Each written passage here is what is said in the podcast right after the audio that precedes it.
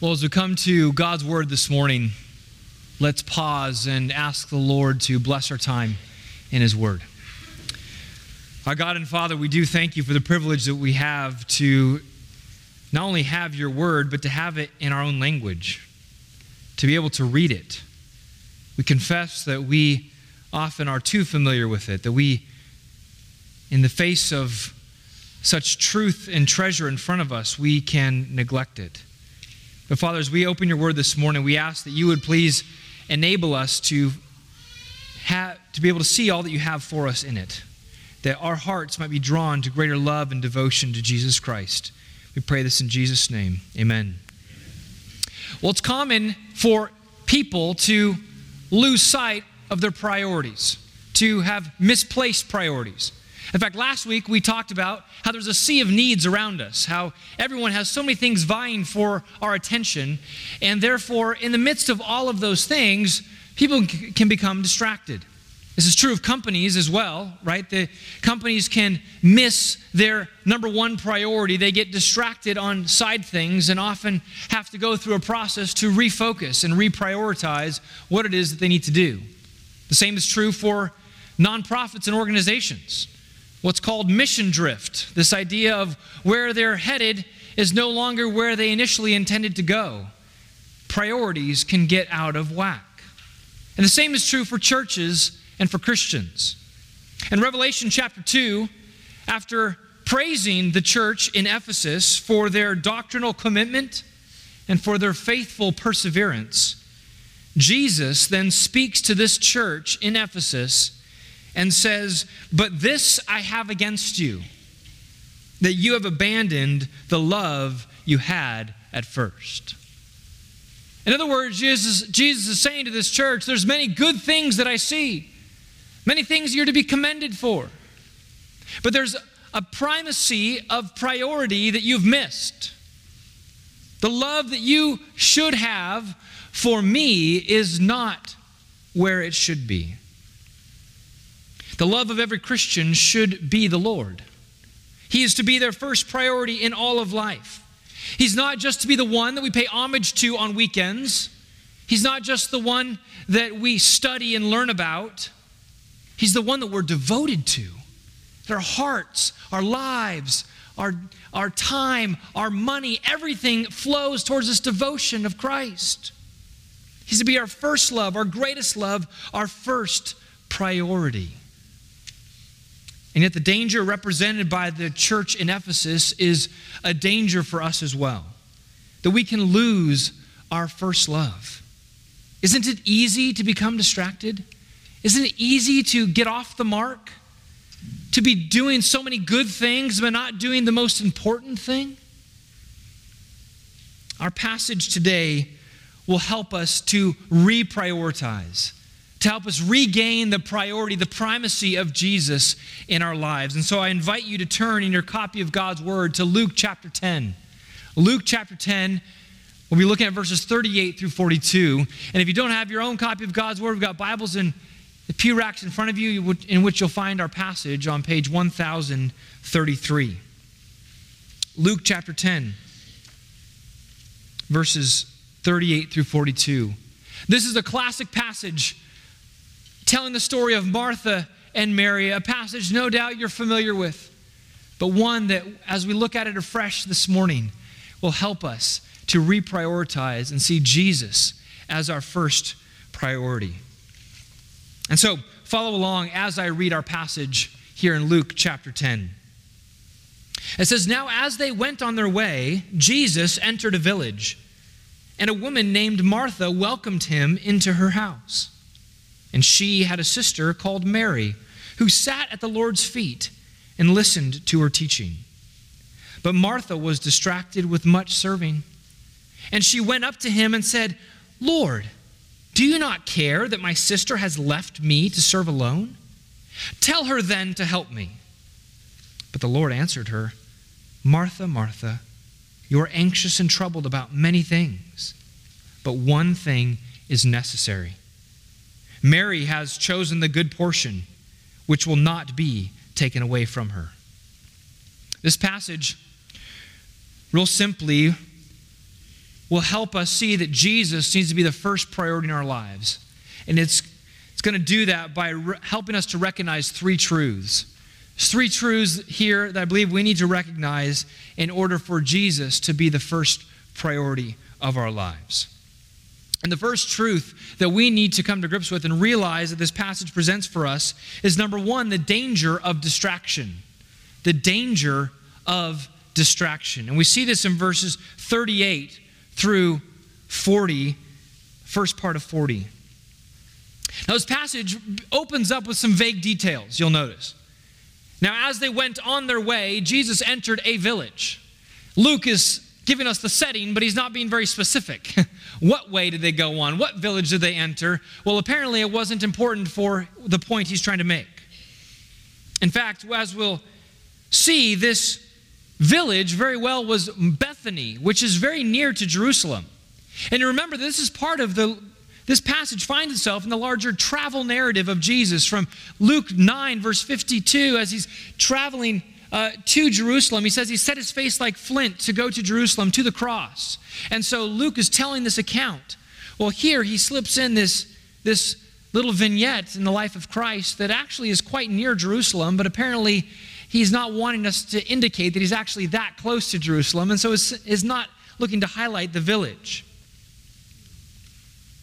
Bethany, we know this is the, the village that it's speaking of because in John chapter 11 and John chapter 12, we learn that Mary, Martha, and their brother Lazarus live in the village of Bethany. Bethany is about two miles east of Jerusalem, and it's up over the Mount of Olives. We have a, a couple pictures of the village of Bethany. Uh, these are not from the time of Jesus, but these are uh, simply uh, actually late 1800s, early 1900s. Uh, that somewhat captures before modern invention of cars and transportation and all the rest that, that have changed the, the look of things. But you can get a sense of the quaintness of the village. The Mount of Olives, as you read about throughout the New Testament, is not a single peak as you might think of a mountain, but it's really a, a, a range of mountains, a range uh, of, of, of hilltops. And so, up and over the other side of the Mount of Olives, of that range, is this village of Bethany. But it's close, it's only two miles or so east of Jerusalem.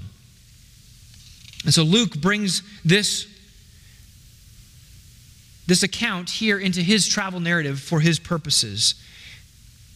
Now, upon entering Bethany, this quaint little village, as Jesus comes with his disciples, the, the account here is going to highlight Martha, Mary, and Jesus, but notice verse 38 says they went on their way. Jesus is traveling with his disciples here. And so there's good reason to conclude that Martha is not just preparing a meal for one person, but for 15. Now, John chapter 11, verse 5, tells us of Jesus' relationship with this family. It says, Jesus loved Martha and her sister and Lazarus. Now, this is not something written about about every person in the Gospels. It doesn't say that Jesus loved this person, this person, this person. This is a special designation in showing Jesus' special affection for this family. He had a special place in his heart for these three siblings that lived together. In fact, he often seems to have benefited from their hospitality. A place near Jerusalem, but not quite in its environs, that he could come and rest and find a meal and a place to stay. Six days, you'll remember, before his crucifixion, he stops at this very house. And it's there that he has a meal with his beloved family, that Mary anoints Jesus for burial and wipes uh, his feet with her hair. And so this family is a special place in his heart. Now, from this passage and others, it seems that Martha was the oldest among the siblings. Here it says that a woman named Martha welcomed him into her house. She seems to be the oldest, the one somewhat in charge here. She's the one responsible for the hospitality, and she steps out of the home, welcomes Jesus in, and, invites him and the disciples into the home. Now, upon Jesus' arrival, Martha starts going into motion. She is now a bustle of activity. The engine of hospitality is moving into high gear, and she knows exactly what to do. This is her power alley. This is what she loves to do. And so she just starts going around and fixing up this meal and getting everything ready for this special man and his disciples. She does this stuff well. And so she loves the Lord, she loves Jesus, and she wants to give him his, the very best. And so it, I believe we can understand that in this verb, welcomed into her house. She says, Come on in, sit right there, let me get you a meal. And so she begins bustling about. But the text then introduces us to her sister. Look at verse 39. And she had a sister called Mary who sat at the Lord's feet and listened to his teaching. Martha's most possibly the oldest sibling. Then we have Mary, the younger sister. Mary, no doubt, probably took her cues from Martha, as younger siblings often do. And I believe that she was initially helping Martha prepare the meal. You'll notice in verse 40, in Martha's words, she says that my sister has left me to serve alone. I believe there's a sense in which she may have started with Martha, helping to prepare things. You can imagine Martha saying, Mary, go over and do this, and I'm going to head over to this, and after you're done with that, I want you to head over here and start preparing this. And Mary's just following along and doing what they do so well. But as Mary begins to help out, and she's chopping something, she's slowing down because she's listening at what Jesus has to say across the room. She's not so much interested in the task of the preparation, she's more drawn to what Jesus is teaching. She wants to catch every word. She's torn between the meal prep and listening to Jesus, and ultimately, it's Jesus that wins out. Verse 39 says, She sat at the Lord's feet and listened to his teaching. This verb sat in the Greek is reflexive, which means that it indicates that Mary took the initiative to place herself at Jesus' feet. It didn't require a call from Jesus to come sit, but Mary herself took the initiative, driven internally by her own wants and desires, to go and sit at the feet of her Lord. And so she sets the mixing bowl down and goes and sits on the floor at the feet of Christ. Now, this was a bold move for many reasons. One is that it left Mary to do all the rest of the preparations. This, this a family member that she knew she needed to help and help carry off such a big meal. And now she's leaving it all to Martha. No doubt this could easily be interpreted as unloving, as inconsiderate, or lazy. But the second reason is a bold move is that women although not forbidden from being taught by a rabbi, they were not often having, they were rarely welcome to have that pride of place to sit at the feet of a rabbi. The rabbis debated whether they could teach women the, law, women the law, and generally it was agreed that they could teach women the law, but women didn't have that place to sit among the disciples of a rabbi. In this scenario, the cultural expectations would have been for Mary to be in the kitchen and preparing the meal. And Martha was doing exactly that.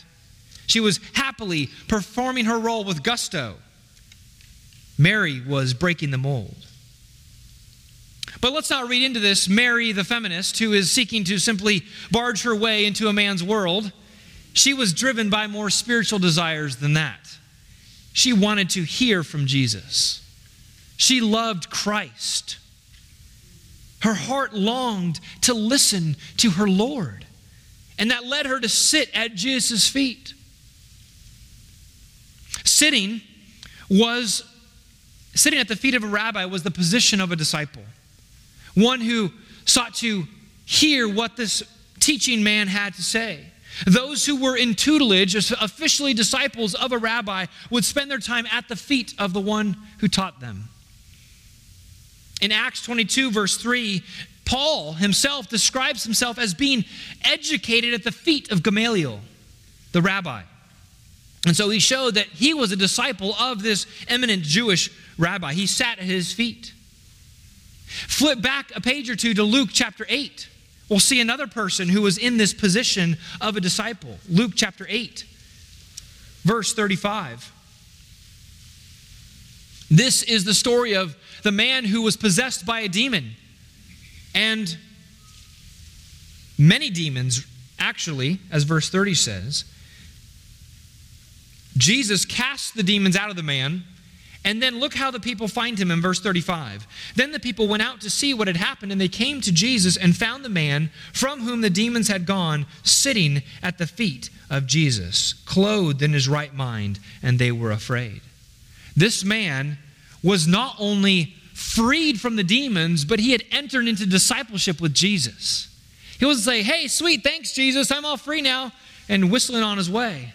He recognized that his life was totally changed. He owed it all to Christ, and he was now devoting himself to him, seeking to learn from him. The same is true with Mary.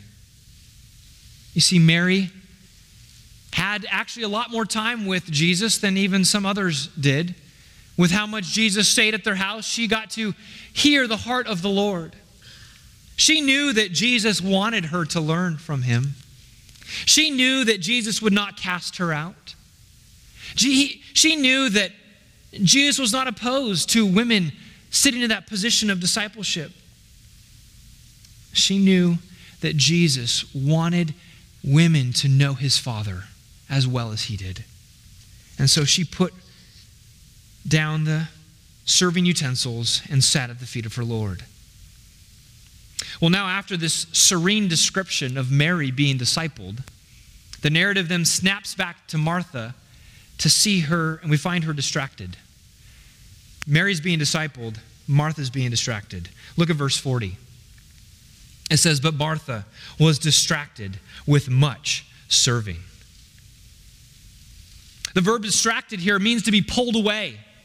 You, you get this sense of uh, trying to focus on something, but getting you know, the distracted, pulled away at something else.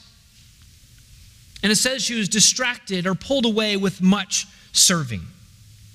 She buzzed around the kitchen. You can picture her going from the cutting board over to the oven, to the cupboard, to the table. She's a blur of activity as she's preparing this meal and trying to do it to the best of her ability. And yet, in all her movement, she didn't move towards Jesus. She was pulled away from the most important thing. But notice, she was not pulled away by bad things. She was busy with, notice what it says, much serving. Much serving. This is the word behind serving, it is where we get the word deacon from. She wasn't spending her time on entertainment. She wasn't taking care of her own needs. She wasn't being lazy, she was serving others. Isn't that good? Of course, it was good to be serving Jesus and his disciples, but there were two things wrong with her serving. First is she lost sight of her priorities. She needed to keep it all in perspective. The serving, though, became an end in itself rather than a means to an end. In other words, the goal is not just a great meal, the goal is to worship Christ. And the great meal was a, a means to do that. She should be seeking to prepare a meal simply enough to be able to spend time with her Lord. But she lost sight of that ultimate goal. Instead, the meal became the thing simply to do. The second thing that was wrong with her serving is that she began to ter- take pride in her identity as a servant. In other words, instead of finding joy in serving the Lord, her pleasure was most found in what she was doing. In this moment, she took her identity in her ministry instead of in her relation to Jesus. And so, folks, here in this example of Martha, we find the danger of distraction.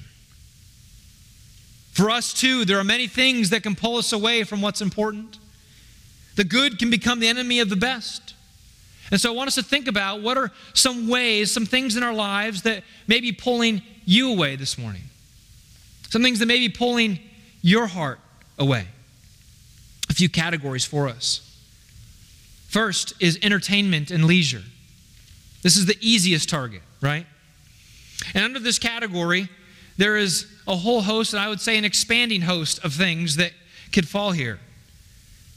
You could put movies, TV shows, music, social media, video games, whether that be Wordle or Warcraft.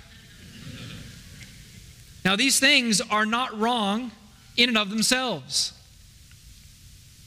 But there's two ways that all this entertainment can become sin for us. The first is that they have immoral content.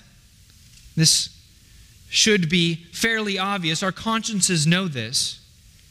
But anything we watch or listen to must accord to the standards found in God's Word.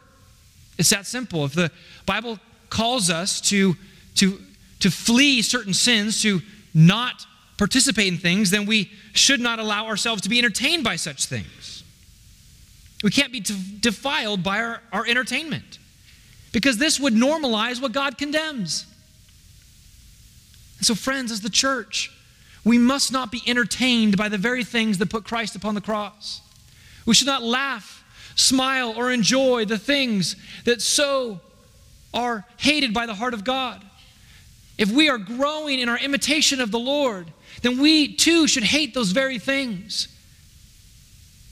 So these innocent things of themselves can become sin for us if they have immoral content but the second way they can be sin for us and this is the what our passage reminds us of is that they if they distract us. If they distract us.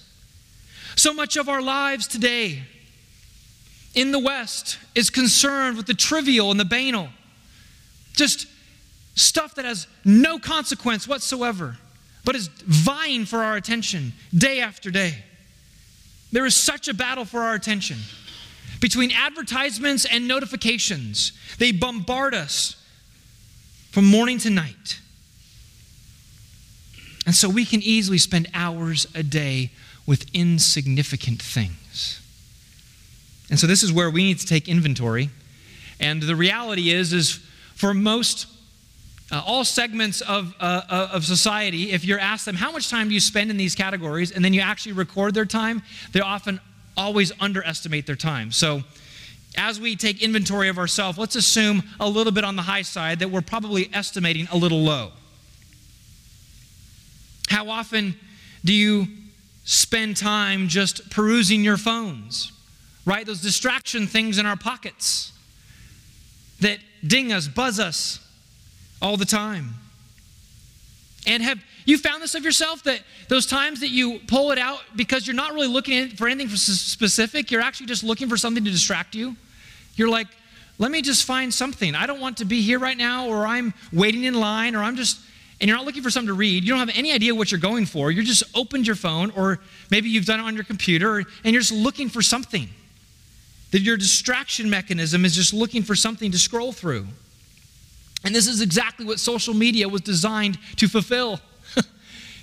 it knows you, you want just something to put before your eyes, and so you scroll and scroll and scroll, and there's a reason it's unending. It was designed to be addictive, designed to distract us perpetually. These were all designed to pull us into using it more. In fact, some of you are being distracted right now, potentially to feel that buzz in your pocket or to scroll through that list of whatever. It's so pervasive.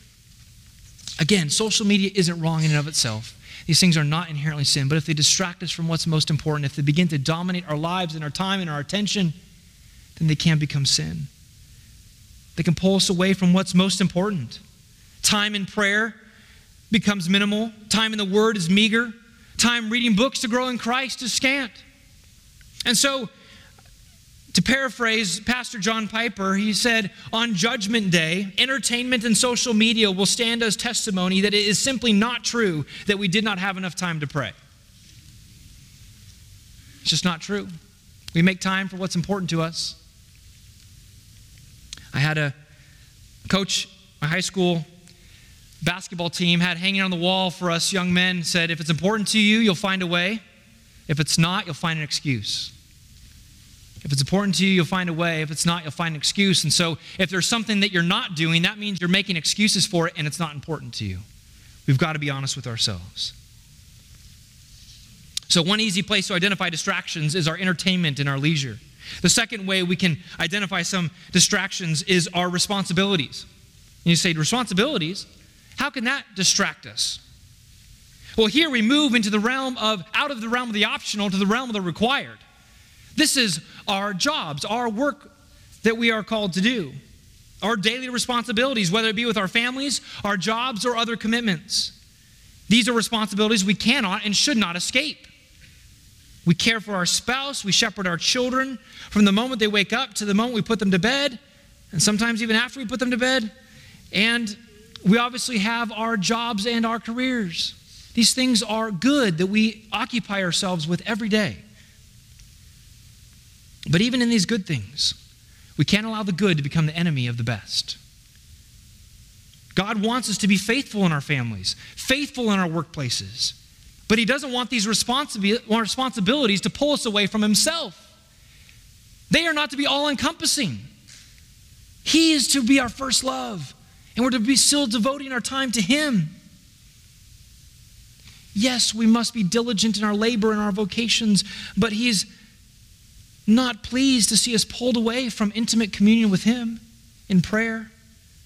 He doesn't want to see us drift in our affections. He wants our hearts, not just our busy activity.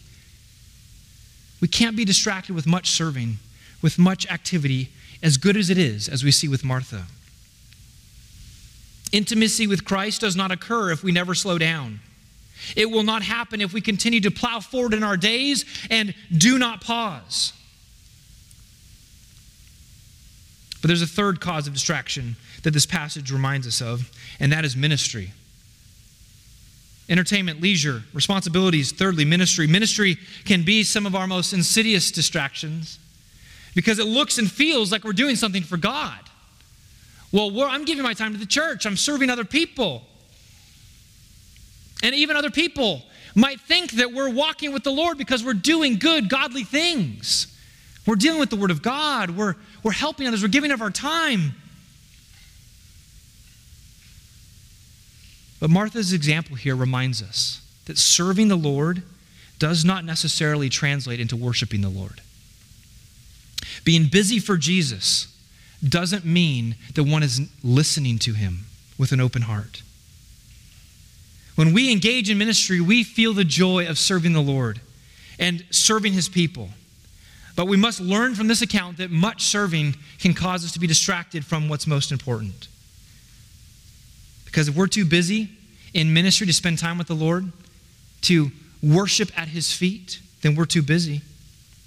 If we're too busy meeting other people's needs that we can't commune with God while we work, then ministry is becoming a distraction.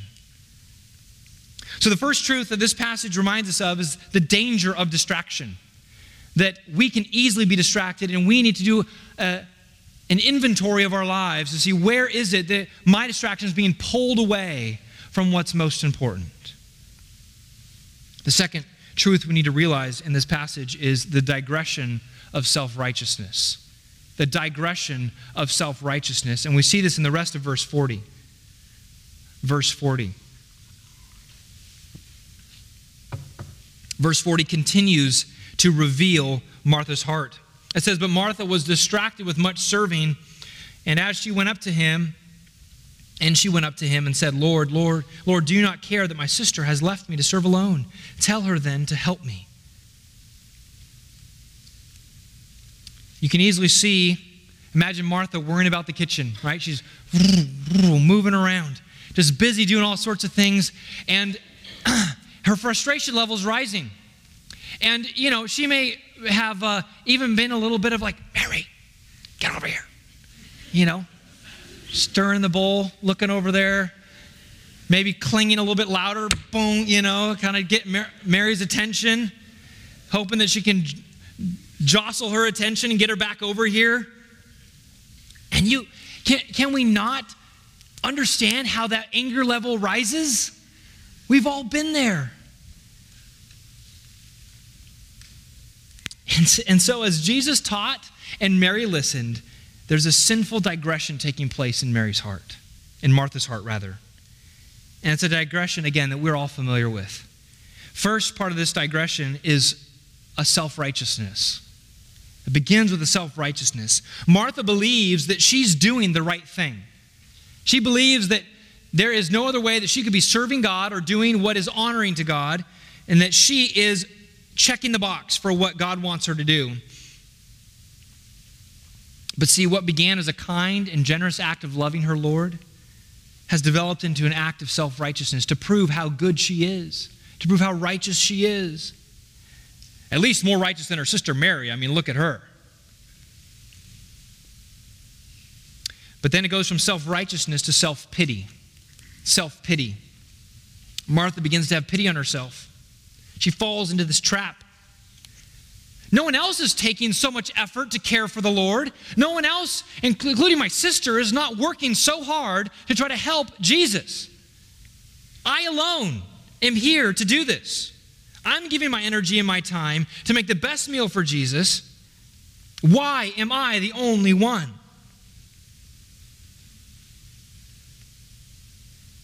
At this point, she is thinking only about herself, isn't she?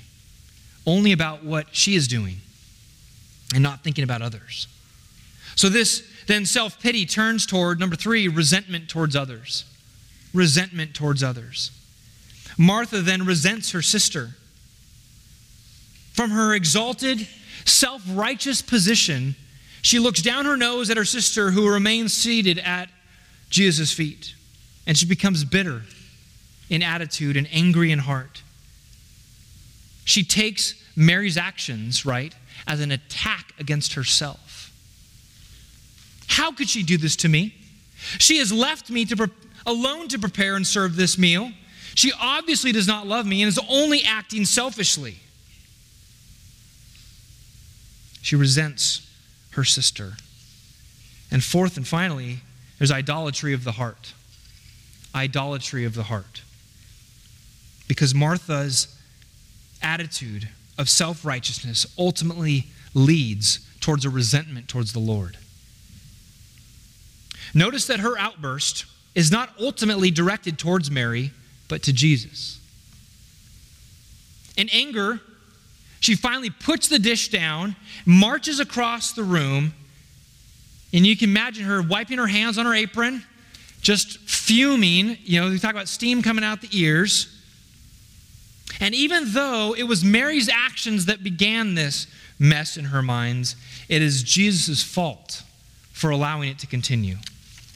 And so she interrupts Jesus' teaching to deliver an urgent message. But in this message, we see her commit two errors. Lord, do you not care that my sister has left me to serve alone? First error is she doubted the Lord's love. She doubted the Lord's love.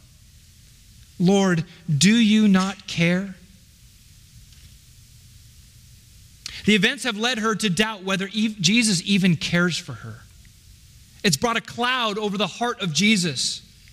She's convinced herself that Jesus' love must have ceased for her because he is allowing and seeming to endorse her sister commit such a great atrocity against her.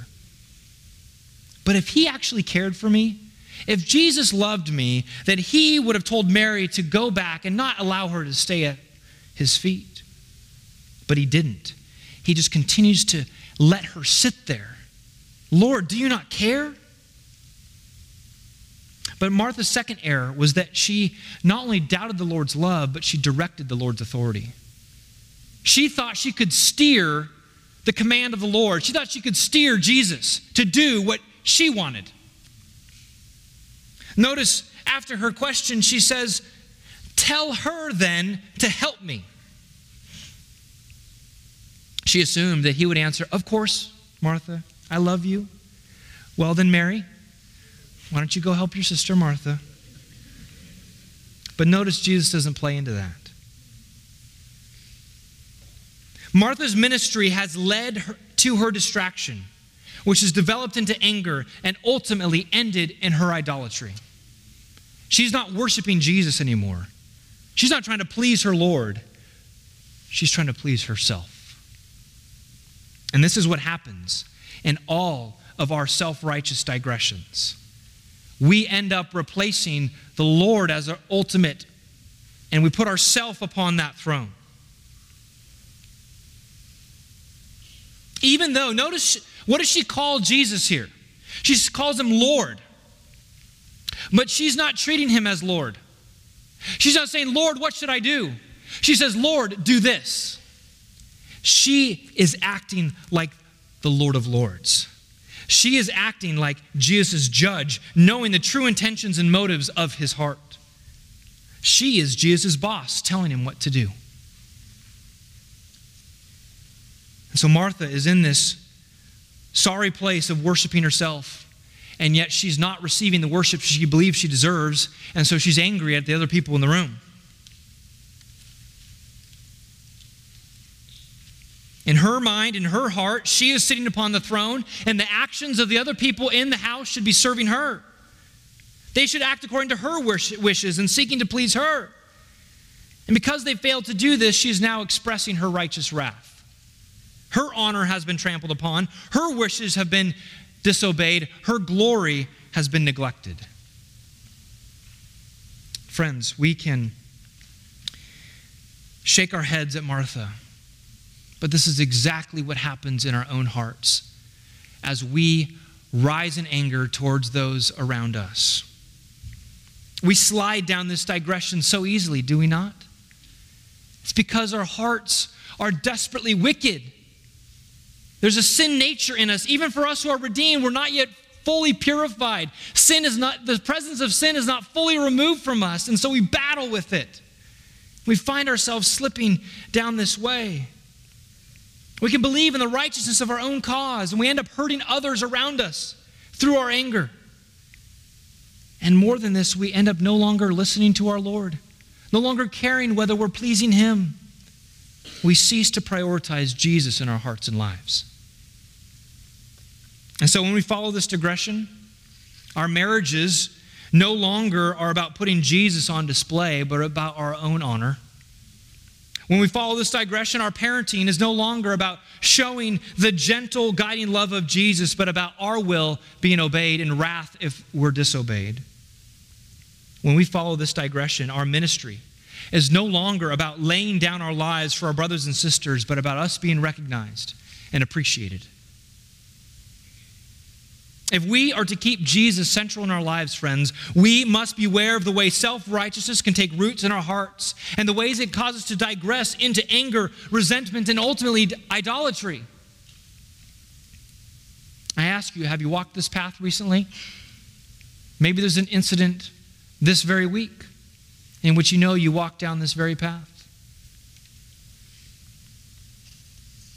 One way to know and to evaluate whether Jesus is the first priority in your heart is to look for the signs of this digression. When have you gotten angry recently?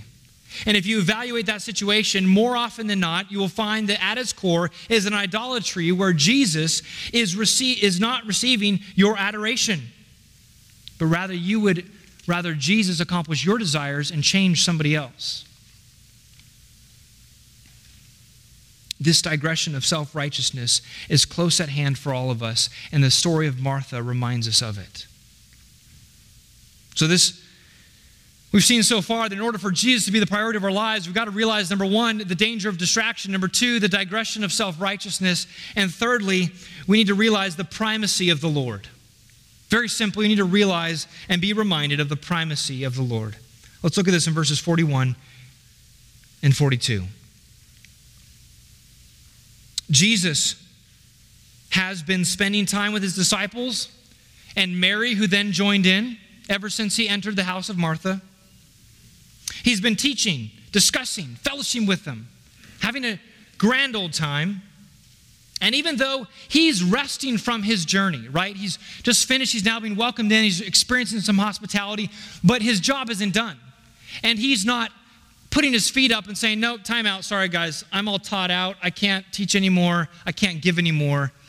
No, even here, even after he's resting, he's giving more and more to the people around him. He's still on mission, serving and teaching. He's not in me mode. And yet, it's into this that Martha comes steaming across the room to face him. And I believe Jesus, we know he's, he's wise, wiser than any of us. He saw the storm brewing, didn't he? He's sitting there teaching Mary, and it's the extra clank in the kitchen or it's the, the stomping across the kitchen that he, he knows what's going on in Martha's heart. Not only because he's sovereign and all knowing, but because he also knows people. He knows how we operate. And so he knows the way that this digression was taking place in Martha's heart. And so, after Mar- Martha interrupts his teaching and finishes her rant, look at what Jesus replies. Verse 41. But the Lord answered her, Martha, Martha, you are anxious and troubled about many things. This double use of her name, Martha, Martha, indicates two things. Number one, it shows his seriousness. Martha, I've got something important to tell you. But the second thing it indicates is his tenderness. He looks at this woman who is not looking to please him and worship him, and he knows all that's going on in her heart, and yet he shows genuine tenderness to his friend. He's not discounting her concerns, he's trying to calm her down. He's showing his affection to her. And he first begins by identifying the problem in Martha. He says, Martha, Martha, you are anxious and troubled about many things. In her distraction, in her busy serving, she had become anxious and troubled. Her mind and heart are looking to what needs to be done without relation to the Lord's role in her life. She has forgotten that she needs not be worried about anything, but simply needs to be looking to the Lord. But this happens to all of us when we are not worshiping the Lord, right? How does anxiety grow up in your heart? How do you become worried and fretful? Isn't it often when we've lost sight of the Lord? When Jesus and all of who He is and all of His power and sovereignty and all of His love and grace, when we're not meditating upon that, that we begin to be worried about our lives, about what we have to do, about what's not being done. When Christ is not full in our mind, our heart, our affections, when we are trusting ourselves, is when we worry. And we grow anxious because we know we are limited and we cannot deliver on all of our desires. And yet, in the face of her anxiety and distraction, Jesus speaks a kind reminder to Martha Martha, Martha, you are anxious and worried about many things, but one thing is necessary. One thing is most important. One thing is necessary or needed. What is that one thing? Well, some commentators would say Jesus is telling Martha, Martha, listen, you don't have to prepare so many dishes of food. You can just provide one. A simple meal is all you need. And that may be included in some of Jesus' exhortation here. But that's not the most, that's not the one thing, one dish. Is not, he's not just placing an order. Okay? Because what he tells is that Martha has chosen the good portion and this will not be taken away from her. So whatever he's talking about has to be something that Martha or the Mary is going to keep forever. So that can't be food. This idea of the good portion and this one thing necessary finds its origin in the Old Testament. David identified the greatest priority of his heart in Psalm 27, verse 4. A familiar verse. It says, One thing I have asked of the Lord that, I, that, will, that will I seek after, that I may dwell in the house of the Lord all the days of my life, to gaze upon the beauty of the Lord and to inquire in his temple. David's greatest priority was to worship, to worship the Lord. He also identified that the Lord was the portion of his life and of all eternity, and that would make him complete and satisfied forever. This idea of a portion, a good portion, is something that you have that makes you satisfied forever. Psalm 16, verse 5. He says, The Lord is my chosen portion and my cup. You hold my lot. Psalm 73, verse is 26 to 28. Whom have I in heaven but you? And there's nothing on earth I desire besides you. My flesh and my heart may fail, but God is the strength of my heart and my portion forever. For behold, those who are far from you shall perish, but you put an end to everyone who is unfaithful to you. But for me, it is good to be near God. I have made the Lord God my refuge, that I may tell of all your works. In Psalm 142, verse 5, I cry to you, O Lord. I say, You are my refuge, my portion in the land of the living. So, what's going on here? Jesus is saying that Mary is following in the footsteps of David, that she has made the worship of the Lord her first priority, that she has made the Lord her good portion that she is going to cling to, that is going to dominate her heart and her life. In light of everything else, Jesus is most important. And the promise Jesus gives is that this will not be taken away from her. She can have this, have the Lord. She can worship him. And no one can take that away. Though all of her possessions, all of her family, all of that be taken away, this, the Lord as her possession cannot be taken away. And so, friends, this text forces us to ask ourselves whether Jesus is our portion, whether we can say that He is our first priority in our lives. Is listening to Jesus and sitting at his feet your ultimate and top priority? Do you want to know him more? Can you say, The Lord is my chosen portion and my cup? That I have nothing else on earth besides you? Or maybe you've become distracted.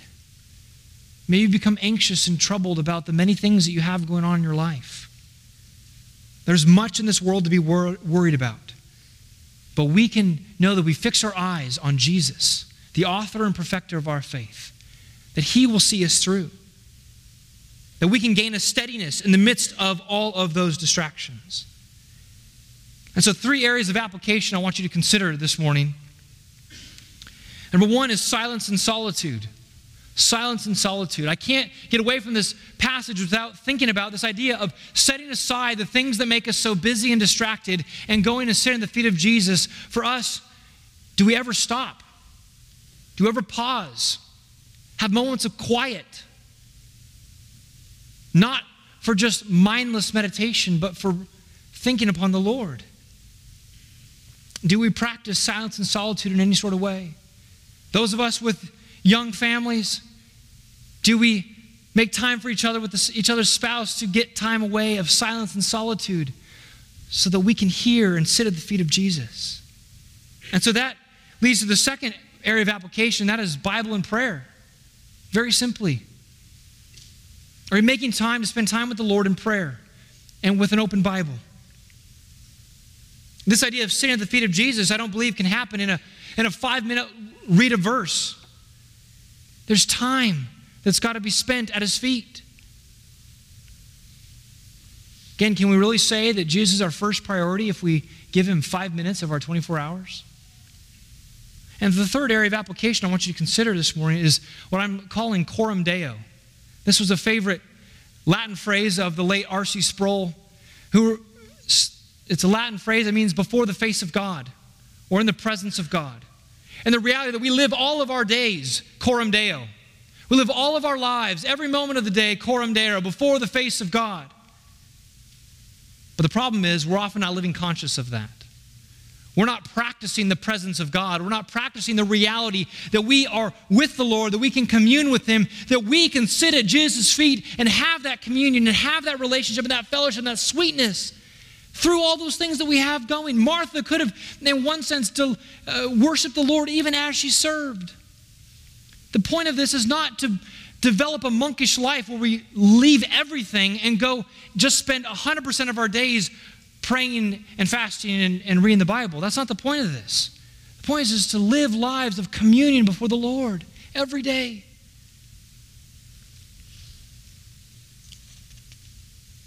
We need to develop intimacy with the Lord, not just go through religious motions.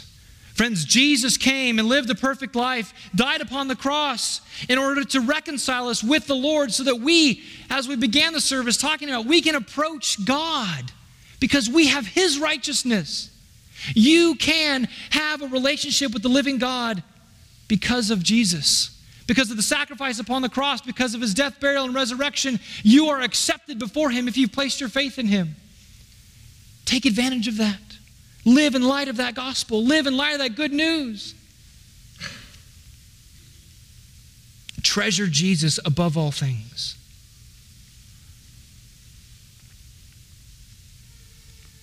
I'm reminded of the words of the Apostle Paul in Philippians chapter 3, where he says he counts everything else as rubbish for the sake of knowing Christ. This was the most important thing of his life. And he says, Forgetting what lies behind, there's one thing, and I press on towards the goal of the upward call of God in Christ Jesus. He had a focus of his priorities. And friends, that's what we need to have as we live our days. In the midst of all the things that we have, God has placed us to spread out across the, this community every week. And yet, Jesus is to remain our first priority. We spend time in silence and solitude before Him, and then we head out in His name as His ambassadors, living coram deo in worshipful heart attitude as we go. Now, let me just say if you're here this morning and Jesus doesn't factor into your life at all, maybe you've been hearing this and you recognize that Jesus is not a priority for you at all, then I encourage you, I exhort you to stop trying to live life your own way. Stop placing you as the Lord of your life. Stop serving yourself and recognize that for that sin, God has promised an eternity of wrath. But that very God has provided a way of escape. He's provided salvation through his son Jesus. And he calls all who would to come. The door of the gospel is open to all. There is no sin that is too great that would keep one from coming to Christ. Jesus said that all who come to me, I will never cast out. Come with a heart of faith, believe and trust in Him alone to save you. And then commit to Him as Lord and find the blessing of knowing Jesus as your Lord and Savior. I encourage you to talk to someone today. Talk to me, talk to someone next to you. Don't leave today without knowing that Jesus is your Lord. So, friends, this passage calls us to place Jesus as our first priority. We cannot have priority drift. We must place Jesus first in our life, and we must ask God's help in doing that. So let's do that together. Let's bow together in a word of prayer. Our God, we ask for your help. We want Jesus to be first. We want to prioritize him in all of our lives, but Lord, we know that we fall short. We know that we get distracted, and we thank you for your patience with us. We thank you that you do not scold us, but you are tender towards us in our weakness and our failings. We thank you that we have a great high priest who can sympathize with our weaknesses. And so we ask that you would please help us this week and the days ahead to be a people who see Jesus first. And when we find him not in first place in our hearts, that we'd repent and make it right again. We pray this in Jesus' name. Amen.